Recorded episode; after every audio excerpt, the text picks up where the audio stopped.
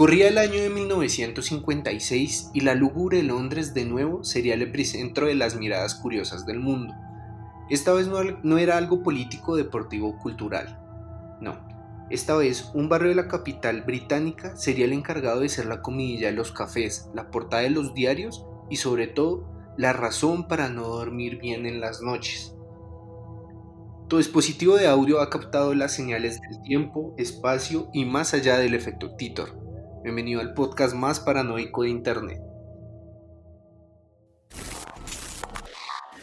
El 2 de noviembre del año 2000, en los foros del Time Travel Institute, el usuario Time Travel-al piso cero empezó a revelar información sobre los posibles futuros a los que nos enfrentaremos como humanidad. Aunque muchas cosas no sucedieron, con su paso se creó una estela de duda frente a la información que conocemos. Y a esto le llamamos el, el efecto. efecto.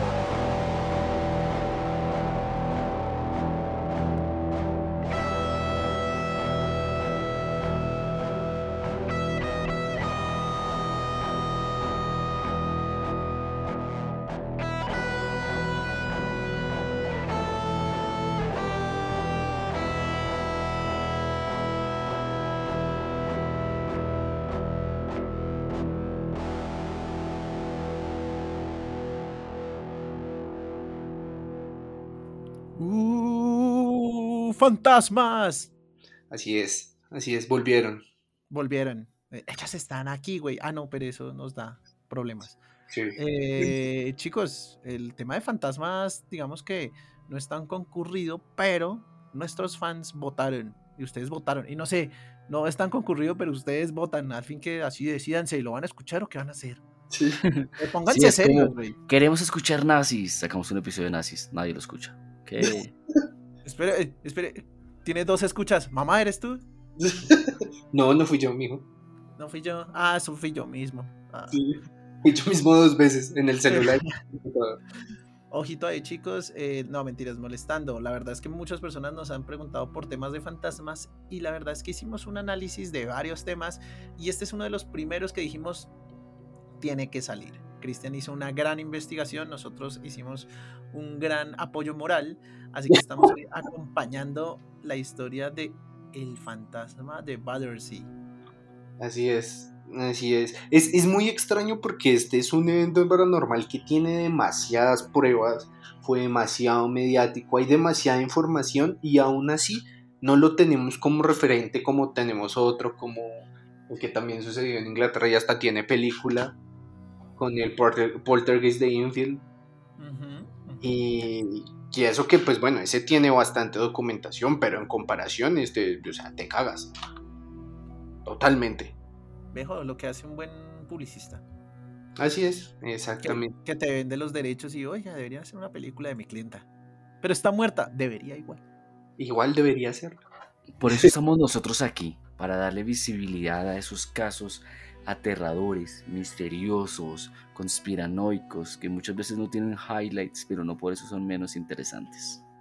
Así es, así es. Entonces, antes de iniciar, yo quería hacerles una pregunta. Que digamos es una, una pregunta que ya hicimos en Instagram, pero quería hacérselas a ustedes. Y si en el momento en que llegue el frío de la muerte, ustedes quisieran comunicarse con este plano, ¿qué escribirían? O sea, ¿qué dirían? Buena pregunta. Hace tiempo no hacíamos la mecánica de las preguntas al inicio y al final del capítulo, ¿no? Y ¿qué, preguntaríamos? O como nos, no sé, como... ¿Ya bajó el dólar? Yo me acuerdo que con una prima decíamos que si alguno de los dos se moría antes, trataría de comunicarse con el otro y que íbamos a crear un mensaje especial. Pero eh, eh, la idea del mensaje era no, no darle pánico a la otra persona, ¿sabes? O sea, como decir, ah, es él, es consciente y no viene aquí, ¿sabes? No, no es tirarle cosas y decirle, yo estoy aquí, porque pues alguien se puede asustar, sino de alguna manera, me acuerdo, yo ya no me acuerdo, eso fue cuando éramos niños, pero habíamos hablado algo tipo como algo que tenía que tuviera que ver con lobos, yo le había dicho como que utilizar un animalito o un mensaje con, un animal. Yo creo que voy a crear en estos días ese mensaje para parecerse a las personas que están cercanas a mí y decirles, oiga, vea, soy yo. El lenguaje de Camilo. El lenguaje de Camilo. Si soy yo, les voy a rasguñar la puerta del armario. A la manera de Camilo. La- pero pues, también hay que ver qué, qué limitaciones tiene un, una- un cuerpo o, o una manifestación fantasmagórica. No sabemos qué tal de verdad los pobres estén limitados a tumbar cuadros, cerrar puertas y levitar empanadas. güey. Mm, Pues puede ser, yo, pero entonces yo diría qué tipo de empanada voy a levitar. Ahí está. ¿Sí? Yo solo maíz peto y de carne. Es bien, bien loco. ¿no? Es, es que, ay, es una de maíz peto, debe ser Cristian, ¿dónde estará? Ojalá esté bien. No, no, no, no, no, pero esta es de peto con pollo, no, no es. Y ahora No. es de pollo, es un fantasma, corran. Es fantasma enemigo, es malvado. Sí, así tal cual. Pues bueno, ahí les dejo para que piensen, para que piensen qué, qué método usarían. Ahora, el porqué de la pregunta está muy ligado a la historia. Y para esto, vamos a entrar en materia de una vez. Entonces, hoy con el equipo de los Tiltors nos vamos a encargar de investigar e intentar encontrar una respuesta a los acontecimientos del famoso fantasma de Battersea. Entonces, para empezar por el principio, como siempre lo dijimos, esta historia de fantasmas tiene un inicio ya exageradamente poético, entre comillas, y poético en comparación a los que estamos acostumbrados a contarles. Esta vez no fueron ruidos raros, apariciones espectrales en una escalera o sonidos de cadena lo que llevaron a pensar a esta familia en lo paranormal. No, esta vez no. En este caso, la responsable fue la aparición de una llave de plata sin cerradura y sin dueño en una cama de Battersea. Ahí ya empezó denso. ¿Cómo? Exactamente lo que acabas de explicar, mi Ah, eso mismo dijeron ellos. ¿Qué? Exactamente. en el número 63 de Wycliffe Road era el hogar de la familia, familia Hitchings. No se les olvida el nombre de la familia. Hitchings. Sí, gato, Hitchings. Hitchins. Ok, Hitchins. La familia estaba conformada por el papá Wally, que tenía un, entre 40 y 45 años. Era un hombre alto, delgado, que conducía trenes en el metro de Londres. Trabajo normal, Sí, para la época. Sí. exactamente. Su esposa Kitty, un poco mayor que él, era empleada de oficina. Y aquí viene lanzó su hija Shirley, tenía 15 años. Entonces aquí ya tenemos la primera alerta. Niña de 15 años con entorno complicado. Sí, a mí se me hace que tiene poderes, güey. Exactamente. Como le en... Remontense al capítulo pasado de Stranger Things. Poderes. Shirley estaba a punto de comenzar la escuela de arte y trabajaba a tiempo parcial como costurera en las tiendas de Selfridge. Y fue a ella quien la entidad empezó a interesarse de manera particular. Como siempre, con los chiquitos si puede. Sí, muchos putos, güey. Aparte de eso, había otros dos residentes en la casa. La primera era la, madre, la madre de Wally, el papá, Ethel. Era un personaje colorido conocido localmente como Old Mother Hitchings. ¿Old Mother qué? Old Mother Hitchings, como la, la vieja señora Hitchings, la vieja mamá Hitchings. Ok. Hitchings era el apellido de la familia. Debe ser, sí. Y tenía un hijo adoptivo, se llamaba John. Él era topo- topógrafo de unos 20 años, al que Shirley ya consideraba un hermano. Venía siendo un tío, pero pues por la edad, como que ahí Ok. pegaba. Ahora, para ya entrar en materia de lo paranormal, que sus mercedes no se me aburran porque aquí hay harto para contar. eh, el primer indicio de que algo extraño estaba pasando fue una llave que apareció el 27 de enero del 56 en la cama de Shirley. Específicamente la llave apareció sobre la almohada. Ahora, era una llave que nunca antes habían visto. Era plateada, adornada, antigua, el tipo de llave que se usaba en casas elegantes y no como la de los Hitchens. Para ponerles un ejemplo a día de hoy, es como si ustedes encontraran las llaves de estos candados antiguos que son exageradamente y innecesariamente largas. Sí, sí, sí. Que son pues súper eh, adornaditas y que tienen como varias formas. Ok. Marica, no sé nada, pero ya me encanta la historia. O sea, todo lo que tenga que ver con llaves raras ya me suena como. "Oh, esto suena increíble. Quiero una llave rara. Marica, que te salga una llave rara encima de tu almohada. Uff, no sé. Ya a mí me, me haría volar la mente y diría como, "Ah, por Dios, ¿qué haces? Es más, creo que cuando algún día le, le proponga matrimonio a mi posible futura esposa, voy a hacerlo así, una llave rara con un, que le lleve a algún lugar secreto, ¿sabes? Como, no sé, algo, algo así. Creo que puede ser chévere. Romántico. Romántico. Y creepy. O, o no, o no, y me quedaré solo. Ya, es- me pone triste, güey, que lo Me diga. daré, me daré la llave a mí mismo y es la llave del baño. Entonces, eh, bueno, la llave era muy pintoresca. Y lo primero que hizo Shirley a sus 15 años fue lo que cualquiera de nosotros hubiéramos hecho en este tipo de familia, fue se la llevó a su padre. Aquí podemos entender un poco el contexto y le podría dar sentido a lo que va a suceder después. Su padre estaba ocupado ayudando a bañarse a su madre. Mm, Mm, coqueta. no Estaba especi- ahorrando, estaba ahorrando agua, eso está bien. Mm, exactamente. No específicamente por eso. Su madre, a quien la artritis crónica la había dejado inválida. Desde el ca- capítulo pasado, Cristian se está dedicando a tumbarme el flow de las cosas. Entonces primero me manda algo sensual y es como después tiene artritis, la pobre señora no puede hacer nada. La señora no puede caminar. No puede caminar ni tener delicioso en la bañera. Exactamente. Entonces, él le pidió que la dejara en la repisa de la chimenea para ocuparse de eso más tarde. Pero cuando él fue a buscarla, la llave ya no se encontraba ahí. Esto es normal, alguien la puede haber cogido y Shirley le aseguró que él la había dejado ahí. Tiempo después, hablamos de unos días, encontraron a la escurridiza llave de nuevo en la cama de Shirley. Ahora, la llave no habría nada en toda la casa. Y el incidente probablemente habría sido olvidado de no ser, de no ser, porque esa noche ocurrió algo que cambió sus vidas para siempre. Entonces, aquí empieza lo interesante. Lo denominé como el evento 1, el estruendo. Ajá. es- Una noche como cualquier otra en la casa de los Hitchings, tomó un rumbo inesperado al verse perturbada por un ruido tal que a mitad de la noche los vecinos se tomaron la molestia de salir de sus casas y dirigirse a la residencia Hitchings para reclamar por el alboroto que según ellos era comparable con, ojo con esto, tendrá un sentido gracioso más adelante, es martillar paredes con un martillo de estos de demolición. Ajá, o sea, sí, con un eh, tala- no, taladro eléctrico. Un no, mazo. pues, Un sí. sí, con los que rompen en el suelo en las vías. Exactamente. O romper tablas del suelo de la casa. No, pues sí está cabrón, güey. Yo también me levanto. Sonaba duro.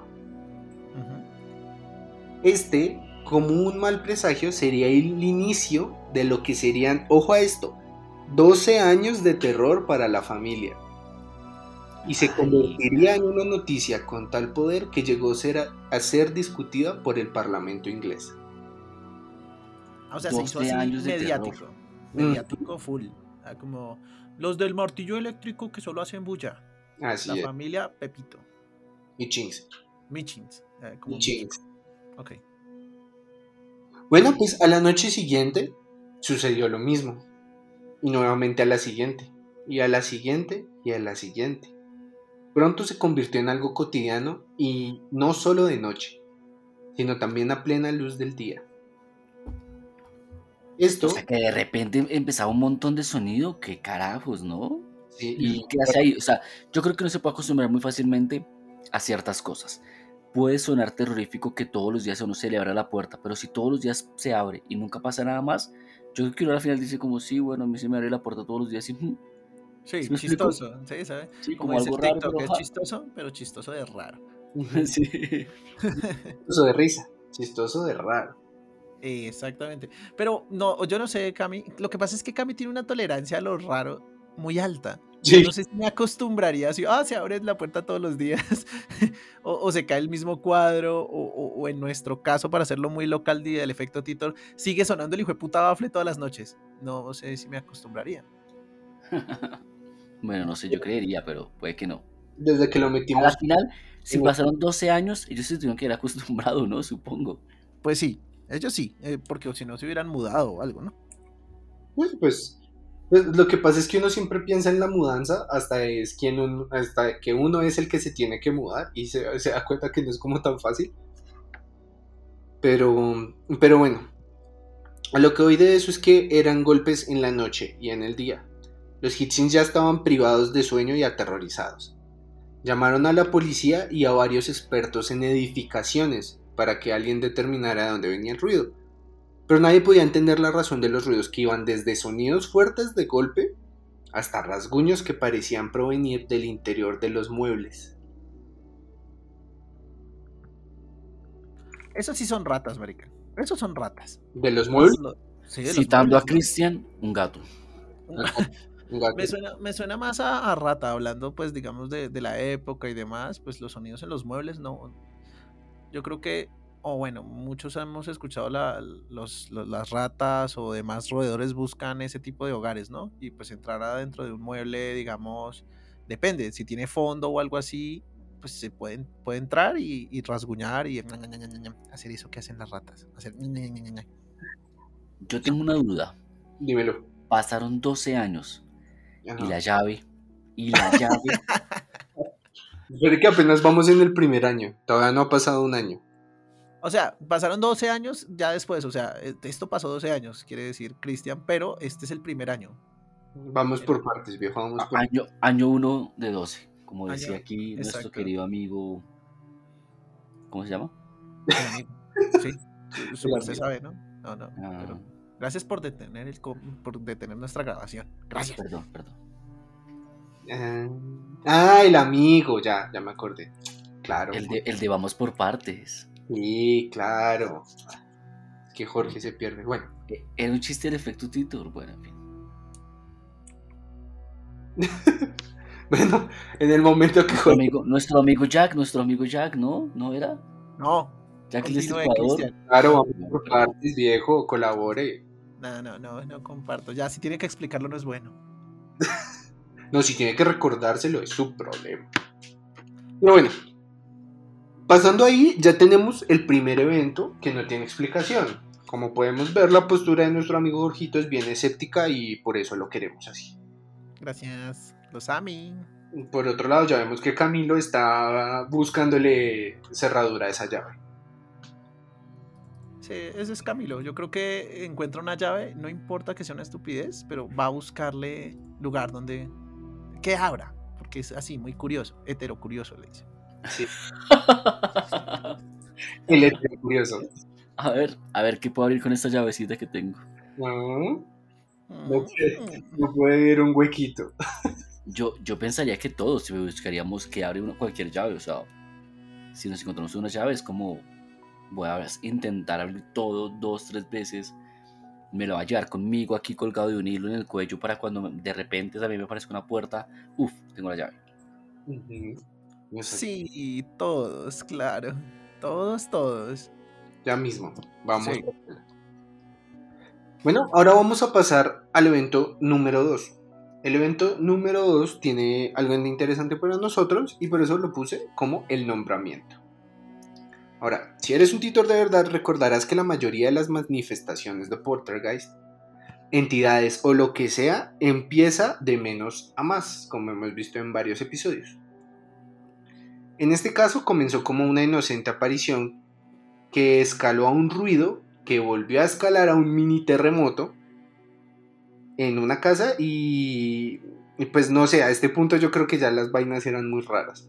Los eventos ya sí. tan frecuentes y comunes que la gente empezaba a golparse para presenciar de primera mano los extraños sucesos de la casa Hitchens. Entonces, esto generó dos cosas. La primera es que la familia encontrara formas para liberar la tensión que generaba tener ruido todo el tiempo en su casa sin explicación. Y, y lo otro es que en algún punto los ruidos fueron tan fuertes que era, por ejemplo, estamos en el piso de abajo y empiezan a golpear la pared y de los golpes las ventanas tiemblan. O Empieza, sea, de la, de la onda de sonido. sí, empieza a caer polvo del techo porque son golpes fuertes. También de la vibración, ¿no? En la estructura. Exactamente, y pues llevaron a gente para que viera, es que no sabemos por qué pasa esto, y la gente decía, oye, sí, qué raro. Algo acá está pasando. Nunca se, nunca se pudo ubicar el, el lugar exacto de donde provenía el sonido. No, variaba. Ah, chucha. Iba por toda la casa y variaba. Entonces decían como, "Chucha, o sea, si es una rata, ya es un- la rata Hulk. Es la ratota. Sí, exactamente. Entonces, eso generó dos cosas. La primera forma que la familia encontró para liberarse de estos fue nombrar a la entidad, Buena idea. Fluffy. Ratita Hulk. más o menos. Donald. Ay, Como- Ratita Hulk me gustaba. Sí, es mejor nombre. Sí, En este caso, la familia lo llamó Donald. Y cabe aclarar que esto era 1956, creo que Hulk no, no estaba. Exacto. haber sido, eh, pudieron haber sido los primeros, pero no. Decidieron Donald. Sí, jugar a la segura, vean, mediocre. Nah, horrible. Bueno, el darle, el darle nombre a la entidad les ayudaba para normalizarla un poco y poder conciliar el sueño en las noches, ¿no? Lo segundo, ya después de muchos meses de golpes y de sonidos escalofriantes, fue intentar comunicarse con esta entidad. Ahora, la manera en que lo hicieron es lo más antinatural del mundo. Y es que ellos le hacían preguntas y él contestaba con golpes. ¿Qué fue lo que pasó acá? Ellos le dijeron que un golpe era para no y dos para sí. O sea, no le ponen ratita Hulk al fantasma. Después le cambian el orden. O sea, puede que todo lo que le haya respondido hubiera estado mal. Porque él pensará que uno es sí, dos es no, como en el resto del mundo. ¿Qué como cualquier fantasma, güey. Sí, o sea, como cualquier tú le fantasma. dices y dice, ah, ok, breve, ya te la capto. Igual voy a seguir tumbando cuadros, pero ya sé que uno es sí. Exacto. Pero no, terrible. No, aparte son ingleses y manejan por el otro lado. y- Es que es eso, güey. Putos ingleses, güey. Los amamos. Maldita sea, los amo. Entonces, aquí voy a citar algo que de- mm, de- dijeron algunos expertos y fue el argumento de algunos teóricos de la parapsicología es que se trataba de un ente que quería llamar la atención. Según esa explicación, estaríamos viendo efectivamente un fantasma con una rabieta. Esto lo explicó la BBC Sharon O'Keefe, profesor de psicología de Brooks New University. O sea, era una rabieta. Exactamente, o sea, dijo, sí es un fantasma, pero es una rabieta. Es un fantasma, pero como soy machista, está en sus días. Exactamente. Marica, o sea, ¿quién, quién te dice de repente eh, que, que es una rabieta? O sea, ¿qué tipo de explicación parapsicológica profesional es esa? Es como, mm, sí, debe estar pasando por sus días, ¿no? Sin, sin, sin- sin- a, a rasgo de sonar muy, muy escéptico, pues, como para psicólogo profesional. Sí, güey. O sea, ¿dónde se titulan? Sí, qui- quién sabe. Yo- no, no en la escuela del efecto Titor, estoy seguro que no. Sí. Aquí sí son profesionales de Aquí calidad. no salimos con esas vainas. Aquí sí hacemos cosas de calidad. Bueno, continúe. Cristian. Pues bueno, entrando aquí un poco a los archivos de la BBC, 65 años después, eh, Shirley dijo, y aquí tenemos la voz de Shirley en exclusiva. Fue horrendo, no quisiera revivirlo. Exactamente, aunque temerosa de hablar del fantasma, lo conjurada de nuevo, aceptó rememorar su experiencia para un podcast en la BBC. Yo tenía una vida hasta que ocurrió y desde ese momento hasta que terminó solo existí. Era como si hubiera una presencia observándome todo el tiempo. y si maldita sea, cómo habla de buen español. Eh, Shirley se le da muy bien el español, la verdad. Estoy encantado. Ella sí estudió en el efecto Titor español. Exactamente. Muy bien ahí. En ese momento, cuando ella recordó esto, dijo que después de tres semanas con ruidos fuertes, los objetos empezaron a moverse. Ollas y sartenes que estaban en la estufa salían flotando de la cocina, atravesaban el cuarto, se aceleraban y de repente se venían contra ti. Tenía que esquivarlos. A veces flotaban y de repente se desplomaban. Otras se estrellaban contra las paredes. Diablos. Pobre Shirley. Es demasiado dentro. Camilo debería una vez entrevistar a Shirley, sería un evento increíble. Trataremos de viajar al pasado para traer una entrevista con ustedes. Lo haremos, no, lo haremos porque tenemos una Lo máquina. haremos posible. Ajá.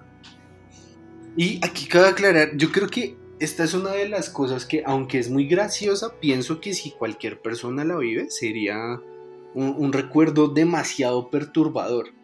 Y es, Ujú. o sea, Shirley lo va a contar, pero esta vaina es o sea, de las cosas que uno piensa como gracioso, pero no gracioso de risa. Gracioso, de pero gracioso y raro. Exacto. Ajá. A ver, Shirley, cuéntame. Ver las zapatillas de mi papá caminando solas fue muy aterrador, era imposible. A veces se ¿Cómo iban al corredor y yo las perseguía. ¿Cómo diablos pasaba eso?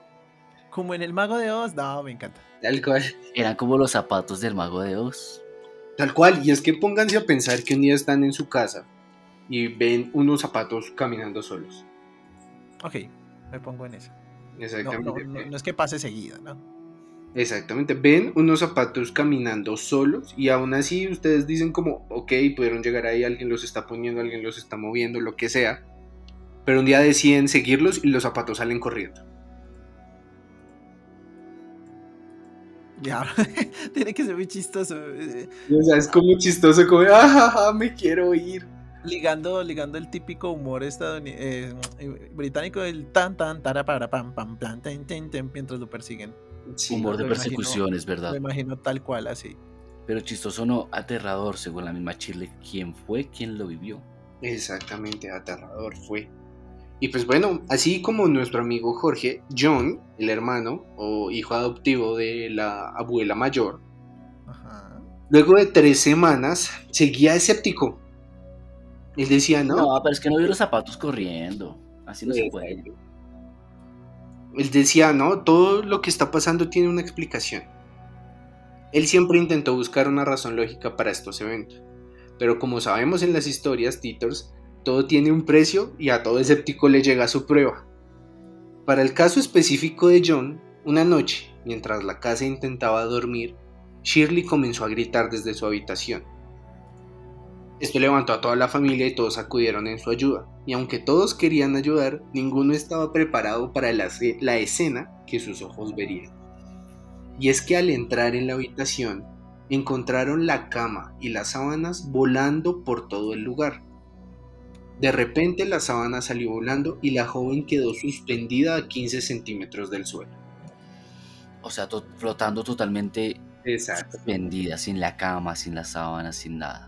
Exactamente, o sea, las sábanas estaban volando por la habitación igual que la cama. Exacto, por otro lado. estaba flotando a 15 centímetros del suelo. Wow. Uy, no, eso sí está potente, güey. Igual, no le creo. Ahí John dijo, ah, caray, debe ser el... Ah. Ah, sí, debe ser el viento y. Viento circundante y listo, ya. No, no pasa nada. sí, Tiene sentido. Para mí tiene sentido. Que yo necesito en algún momento que me pase algo así. Necesito poder verlo y, uff, no sé, ver que no hay, que es totalmente cierto, legal, no hay truco. No sé, siento que me tiene que pasar algo así en algún momento de mi vida. Y tenemos que ir a buscar a que te pase eso. Próximamente las expediciones Tito. Eso. Cerca que- Aguanta, aguanta. Pero, marica, donde pase, yo creo que transformaría, ¿no? Yo que soy un trice aséptico sería como Es verdad, es. Sacaría una pancarta que el fin es ahora. Yo, yo sería ese muchacho de, ¡ah! Nos van a matar a todos. Yo simplemente diría, deja de no creer, cree. Eh, En serio, muchachos, la camiseta tiene que existir en algún momento esa camiseta de deja de creer. deja de no- Deja de no creer, cree. Dios. Arte. Es arte. Poesía, Poesía pura. Filosofía, pensamientos profundos de todo, ¿no? Tremendo. Exactamente. Bueno, como toda historia de fantasmas, en algún punto hay algo que más allá de lo que las pruebas nos pueden decir. eh, alguien decide no creer y llega a cosas absurdas. ¿Recuerdan que la comparación del sonido que escuchaban les dije que tendría un detalle curioso y gracioso adelante? Sí. Exactamente, pues eso nos sirve para entrar al tercer evento. ¿Cómo lo, llamamos? Lo llamamos lo absurdo. Ahora, este último incidente de una niña volando a 15 centímetros del suelo no pasó en vano para los medios de comunicación, que al enterarse de lo sucedido en la noche anterior, se instalaron en la salida de la casa para tener toda la información de primera mano.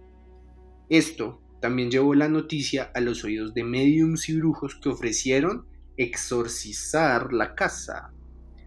Y la verdad, después de varias semanas, cualquier ayuda era bien recibida para conciliar el sueño. Sí. En este caso específico, el medium encargado de la situación fue Harry Hank, quien llegó a la casa y con las mejores intenciones, según él, de dar paz a la familia, eh, se le olvidó un pequeño detalle, algo chiquito. Y es que, A como ver. vimos en el episodio satánico, en el episodio satánico, en el episodio pasado, el pánico satánico se apoderó de la gente en los 80. Entonces imagínense cómo era en el 56, si hace algunos cientos de años antes eh, quemaban a las personas porque sí. Sí, una locura total, me imagino, obviamente. Él se le olvidó que estaba en 1956 y que ese tipo de cosas eran consideradas como, y cito lo que dijo la policía, magia negra para adorar el diablo. O sea, lo que él quería hacer era considerado magia negra. Él quería ayudar a deshacerse del fantasma y la gente lo consideró satánico. Él quería hacer una sesión espiritista para liberarlos y pues llegó la policía hasta el sitio porque, buenas, tenemos No un posible, claro. de que alguien está haciendo magia negra. Y no importa que sea magia, pero negra. Esto es del diablo. Amamos a Jesucristo y somos racistas. Exactamente. Ujú. Eso llevó a que la policía interrumpiera la sesión y fue tanto el alboroto que por esta razón esta noticia llegó hasta el Parlamento inglés, porque los puso a discutir. O sea, la policía acaba de intervenir una casa porque estaban haciendo una sesión espiritista. Como que hubo un llamado a la razón y dijeron, ¿nos pasamos de verga o qué? Sí, yo creo que esa sería la pregunta. Yo creo que nos estamos ya pasando de lanza, ¿verdad? Exactamente. El Parlamento británico se preguntó si era realmente una situación para acudir las fuerzas de la ley y el orden. Si puede estar a punto de pasar algo más absurdo, ustedes pensarán, no, ¿qué más absurdo puede ser que eso? Pues sí, ¿Qué pasó, el güey? día de hoy, el diario número 2 más leído por el Reino Británico, el Reino Unido, es el Daily Mail. Me encanta. El diario número 2, no el 1. Sí, segundo, o sea, toda la gente cuando no pueden con el uno van al Daily Mail. Perfecto. Nacido para segundear. Ajá. Eh, el Daily Mail, después de una extensa investigación, eh, luego de ver varias fuentes, dijo tener la explicación a los sucesos que le quitaban el sueño al barrio Battersea. Entonces, esto fue lo que dijo el Daily Mail. Camilo. Según el diario Daily Mail, los ruidos los producía Shirley con un dedo de su pie debido a una deformidad conocido como un dedo en martillo. Impactantes declaraciones. ¿Qué? ¿Con- ¿Porque tenía una deformidad en el dedo? Exactamente. Pero no un dedo cualquiera, un dedo en martillo. Exactamente. El Daily Mail aseguró que ella podía hacer todos esos sonidos que hacían que la casa vibrara, que se escuchara a tres cuadras con un dedo del pie. Olviden la rata Hulk. Bienvenido al dedo Hulk. Sí.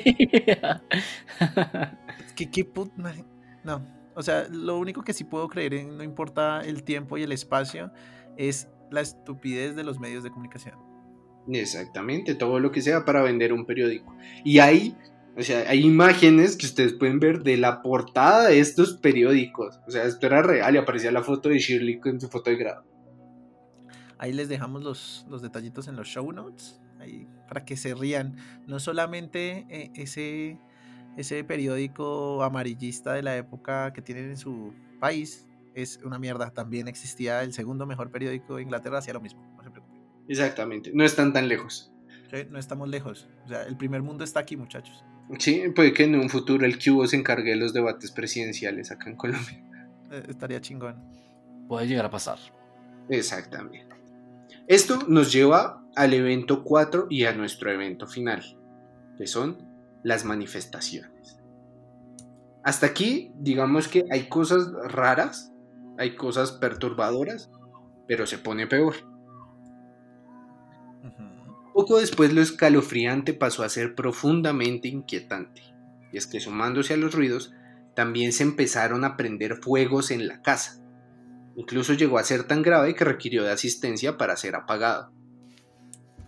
Entonces, ahora, no puedes dormir, no puedes estar en tu casa, tienes ruidos todo el tiempo, los zapatos salen corriendo solos y más encima tienes fuegos que salen de la nada. Y tienes un pie deforme aparte. Más. Sí, ahora naciste con pie deforme, güey. Y deja tú eso, ahora todos en el colegio saben que tienes un pie deforme. Marica, pobre Shirley. ¿se- ¿Novio? No. Sí.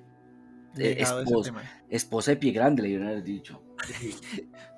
Horrible, horrible, Camilo, eso no se hace. Sí.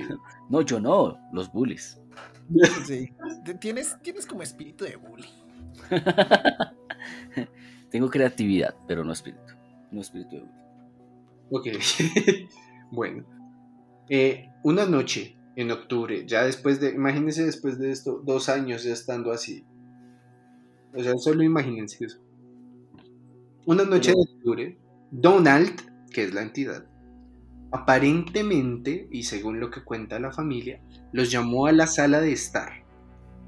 Cuando toda la familia estaba reunida, en medio de murmullos de personas invisibles, oyeron la voz de una mujer que se identificó como Sara. Aquí ustedes dicen, bueno, cualquier mujer. Sí. Que se llama Sara, sí. Ajá, pues no, no era cualquier mujer. No se llamaba Sara. Maldita mentirosa. Me nos engañó. Era, era Donalda. Donalda, qué Era Donald haciendo la voz de Sara. Maldita sea esa gente que imita voces. van a dominar el mundo. ¿verdad? Pues este mundo, Sara resultó ser la madre de la abuela familiar. Ok. La, La madre del- de la abuela familiar. Ok. O sea, acuérdense quiénes vivían en la casa. Estaba papá, mamá, la madre del papá Sí. y quien hablaba era la mamá de la mamá. La abuela, que pues ya era abuela, tenía sus buenos años, tenía sus buenos 70 y piola, 80 y piola. Al escuchar la voz de su madre y relacionar todo lo que estaba sucediendo, dejó la cordura a un lado. Un miedo se apoderó de ella y fue tal el susto que esa noche Donald pasó de entidad a asesino y cobró su primer víctima. What? Pero ¿Qué un momento, a pasó? ver. Los Donald- cool. ¿Donald es el mismo Sara o no? ¿O Donald trajo a Sara? ¿O, Vale. Donald invitó a Sara? Según lo que cuenta la familia, esa noche habían muchas voces en la sala. Ok, muchos fantasmas, digamos. Luego, una de las voces que empezó a hablar se identificó como Sara y la abuela la reconoció como su madre. Sí. Esto la impactó tanto que literalmente la mató del susto. Ok. Denso. Denso, sí. Entonces acá Donald ya se puso chingón. Se puso cabrón. Exactamente. Las manifestaciones empezaron a escalar más y más. Esto recorriendo casi los cinco años siguientes. Todo parecía indicar que el miedo constante se convertiría en el motor de lo que sucedía. Porque si pensaron que las psicofonías del más allá eran, terrado- eran aterradoras, lo que Donald ingenió para comunicarse luego del evento era aún más denso. Ok. Ah, WhatsAppazo. Ah, Eh, no, existía. WhatsApp, eso no existía. Señal, señal de humo, pues por eso estaba prendiendo el fuego adentro, güey. Ah, jue madre, es verdad. De pronto quería hacer cosas con Ojin, como pintura. Pintura rupestre. Empe- Era telegrama, les mandaba telegramas. No existía, Sí, entonces sí, más existía, no sé. Sí, yo creo, ¿no? Bueno. Quizá. ¿Cuál era la verdad? Bueno, con el tiempo, la prensa y gran parte de los curiosos perdieron el interés en la historia, dejando así solamente a los verdaderos fanáticos y amantes de lo paranormal al frente de las filas de la guerra contra Donald. Uno de estos soldados de la resistencia fue Shebert, quien desde que se enteró de lo que sucedía nunca dejó de conseguir pruebas sobre los eventos en la casa. Fue así como un 27 de marzo empezaron a usar cartas con indicaciones para Donald. Ellos preguntaban y recibían golpes en las paredes como respuestas. E incluso empezaron a tener un fenómeno que ellos denominaron como cartas fantasma. Ok. En este, el fantasma empezó a escribir en papel y en las paredes, recopilando información. O sea, empezó a escribir en, en- en las cartas que le dejaba y después se puso creativo y empezó en las paredes. Lo sabía, arte rupestre. Gané. Bueno, Camilo y su experiencia en casos paranormales se, se está viendo acá. Dan- dando sus frutos. Es bien interesante porque le va a dar una respuesta a Camilo. Ahora, Sí. recopilando información lograron conseguir un año una dirección y varios nombres. Ujú. Ok. Y ahora, con respuestas de fantasmas, un ingenio y curiosidad activados y muchas ganas de obtener más y más respuestas, sobre todo de dónde chuchas es la llave, Por supuesto, eso es lo más importante para mí. Shivet llegó a la conclusión, y ojo a esto, ojo a esto que la conclusión es una gononea.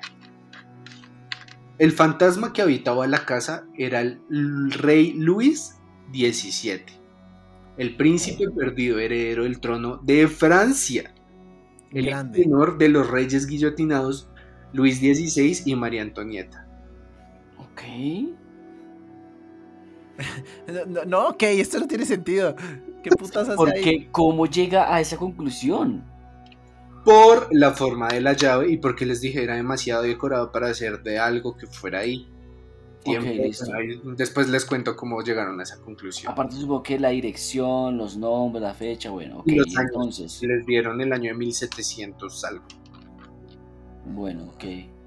Fue tal el nivel de manifestaciones y comunicación que la familia entabló con que la familia entabló con este personaje, con Donald, que este empezó a exigir cosas en la casa. Tráigame el desayuno, mija. Exactamente. Fue así como la sala de la casa se convirtió en su habitación, en la que se encontraban las muñecas de Shirley sentadas en círculo y en la noche lo escuchaban tamborileando al ritmo de la música de la televisión. Qué güey. Le decía, déjenme el televisor prendido. Es que estoy ahí, pero está roncando y yo "Ah, lo estoy viendo. Como los papás. Estoy viendo, no me lo quito. Era en la sala también donde dejaba sus cartas, indicando, ojo a esto, que este man tenía todas las red flags del mundo. Decía, le decía a Shirley cómo debía vestirse y dejaba mensajes para las estrellas de televisión, ¿Qué? Era un fanático de la vida pop. tal cual. Eh, No, este no era- francés. No, pero ese no era ningún príncipe, se estaba haciendo pasar, me parece a mí, estaba actuando. No era fanático de la televisión porque sí, él estuvo creando una escenita, estuvo averiguando sobre cómo actuar, investigando, se demoró yo no sé cuántos años y meses y la vaina. Y a la final hizo su show de ser Luis, ¿qué? ¿16? ¿14? 17. Igual era bien tóxico, ¿no? Porque pues, decirle Sí, a la era chica tóxico, cómo aparte. vestirse y todo. Ey, red flag, amiga. Deja de salir con un fantasma. No, deja tú eso. Empezaron a salir todas las red flags posibles para un fantasma. Porque en 12 años aparecieron unas 3000 notas. Ok. Hasta intenso. 60 en un solo. Era intensito. Intensito, sí. Mm, mm, mm. No, no funciona, amiga, no. Exactamente. Y lo más raro de todo era que se comunicaba con el entorno. Entonces Shivet se convirtió en como en un amigo de la familia y cuando él no podía ir a la casa de los Hitch- Hitchings, el fantasma le escribía y le Sí. dejaba le dejaba notas. ¿Qué? Lo extrañaba. Le decía, cuando vuelva este man, dígale que, que es puto. Oiga, le mando a decir que, que- que es- que usted es puto, güey. Imagínate ese mensaje, ¿no? La familia decía que el comportamiento del fantasma era siempre dominante. Si no, si no le gustaba lo que iba a suceder, como que Shirley estuviera planeando empezar a trabajar, se comportaba de forma violenta. Ujú. Maldito enfermo, o sea, ser un tóxico con toda. Por favor, chicas, date cuenta. Si tienes un novio así, aléjate. Exactamente. La familia sonará paila y gracioso a la vez, pero gostéalo. es verdad. Ahí nació el término. Ay, exactamente. Bueno, de- tiempo después la familia siguió experimentando esos fenómenos hasta 1964. Marica, eso es mucho tiempo. Yo no sé cómo aguantan tanto. Yo creo que son de ese Team Camilo, weón, que dicen esto es cool. Ah, Dejémoslo, es cool. Bueno, pues hasta el 64 fue. Ese día decidieron mudarse de la casa. De acuerdo a ellos, esos sucesos siguieron sucediendo, aunque ya de manera esporádica en su nueva casa.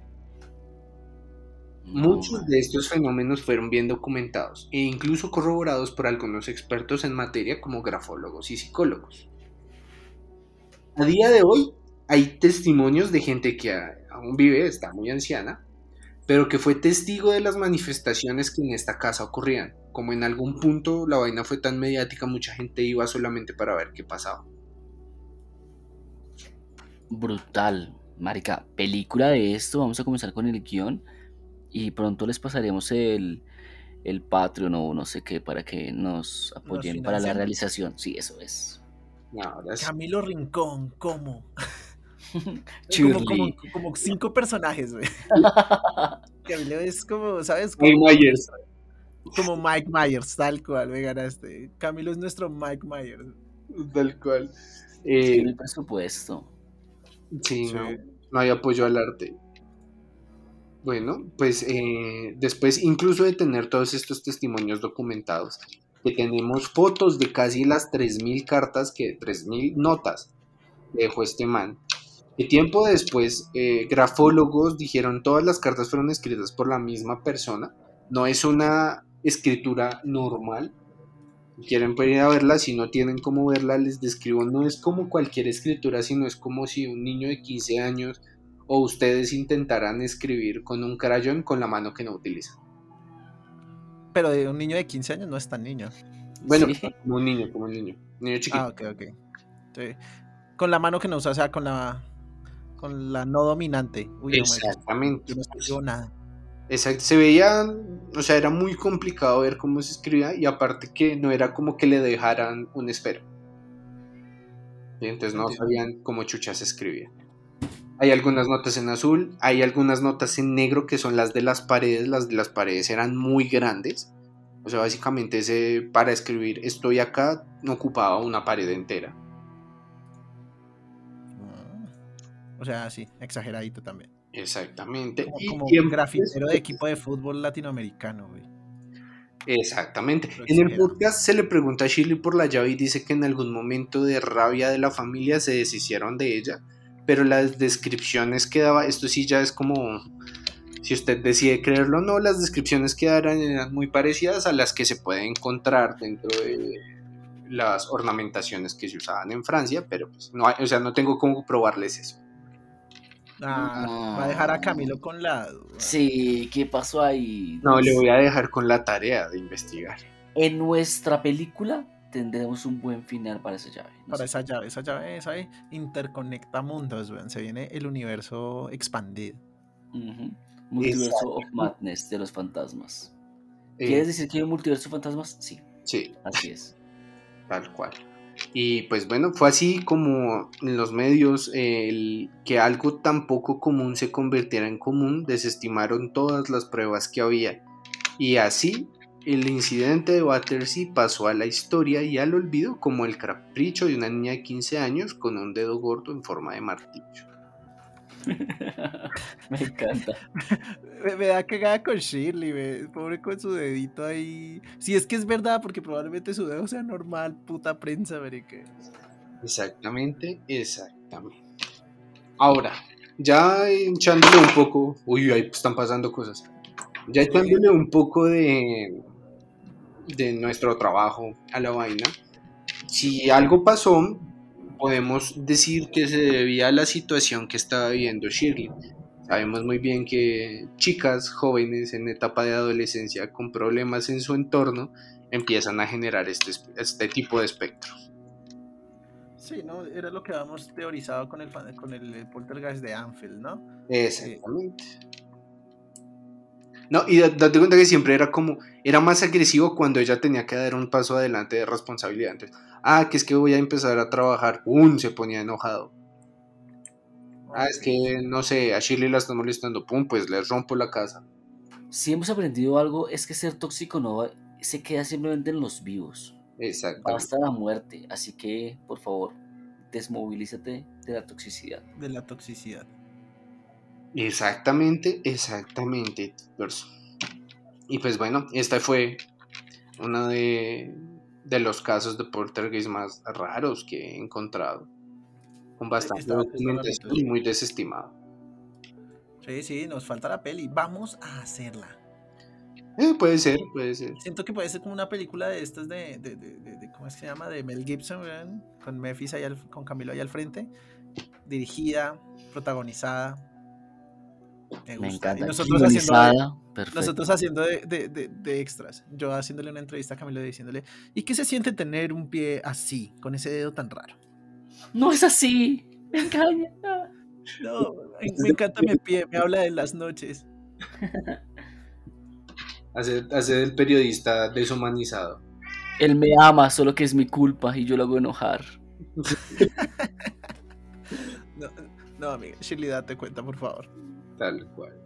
Y Bueno, chicos, buen, tema. Ahí están los fantasmas, muchachos, que nos pidieron. Este, este me gustó, la verdad. Tiene, tiene personalidad, ¿no? Y, y, y alcurnia, ¿no? Era un- no era como los fantasmas que nos habían tocado, que eran gente cualquiera, güey, que no, no tienen nada que hacer en el otro mundo. Es, es de la realeza. Me gusta. Tal cual, tal cual. O eso al menos fue lo que quiso decir. Un fantasma enamorado, porque no sé qué más carajo haría con esa familia.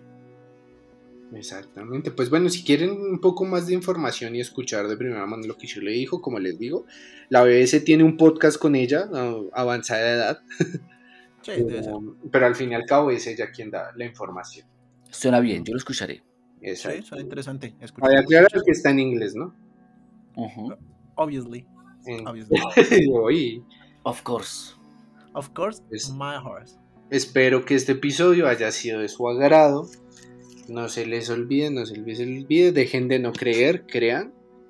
Mm. Y nos estaremos viendo la próxima semana.